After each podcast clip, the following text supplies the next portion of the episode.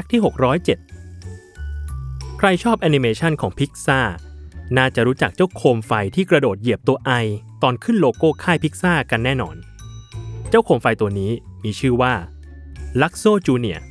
ซึ่งเป็นมาสคอตของค่ายแอนิเมชันเจ้านี้มาตั้งแต่แอนิเมชันสั้นในชื่อ Luxo Junior ออกฉายในปี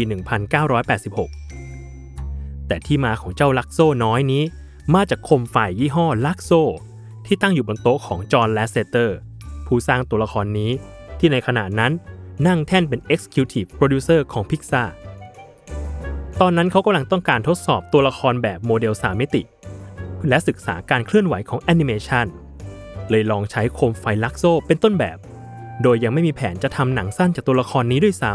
ำแต่ต่อมาเพื่อนร่วมงานเขาได้ยุให้เอาตัว Luxo นี้มาทำแอนิเมชันสั้น ๆ เพื่อส่งฉายในงาน SIGGRAPH ในปี 1986 ที่ดัลลัส และสุดท้ายก็ได้รับคำชื่นชมมากมาย ส่วนตัวลักโซจูเนียนั้น เกิดจากการที่แลสเซเตอร์